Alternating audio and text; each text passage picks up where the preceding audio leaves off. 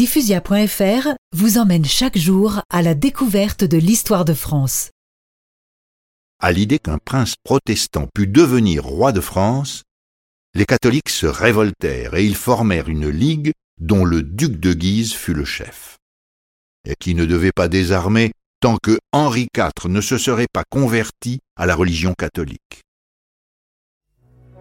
Cependant, Henri III ne céda pas et continua à soutenir que, selon la loi salique, toujours suivie dans son royaume, son héritier devait être son plus proche parent, son cousin Henri de Bourbon.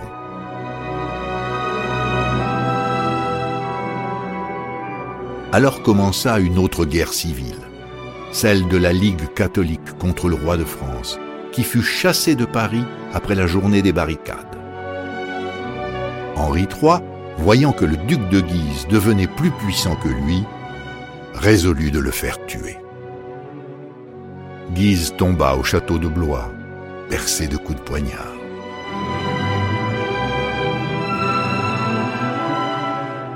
Le roi de France avait fait tuer le roi de Paris.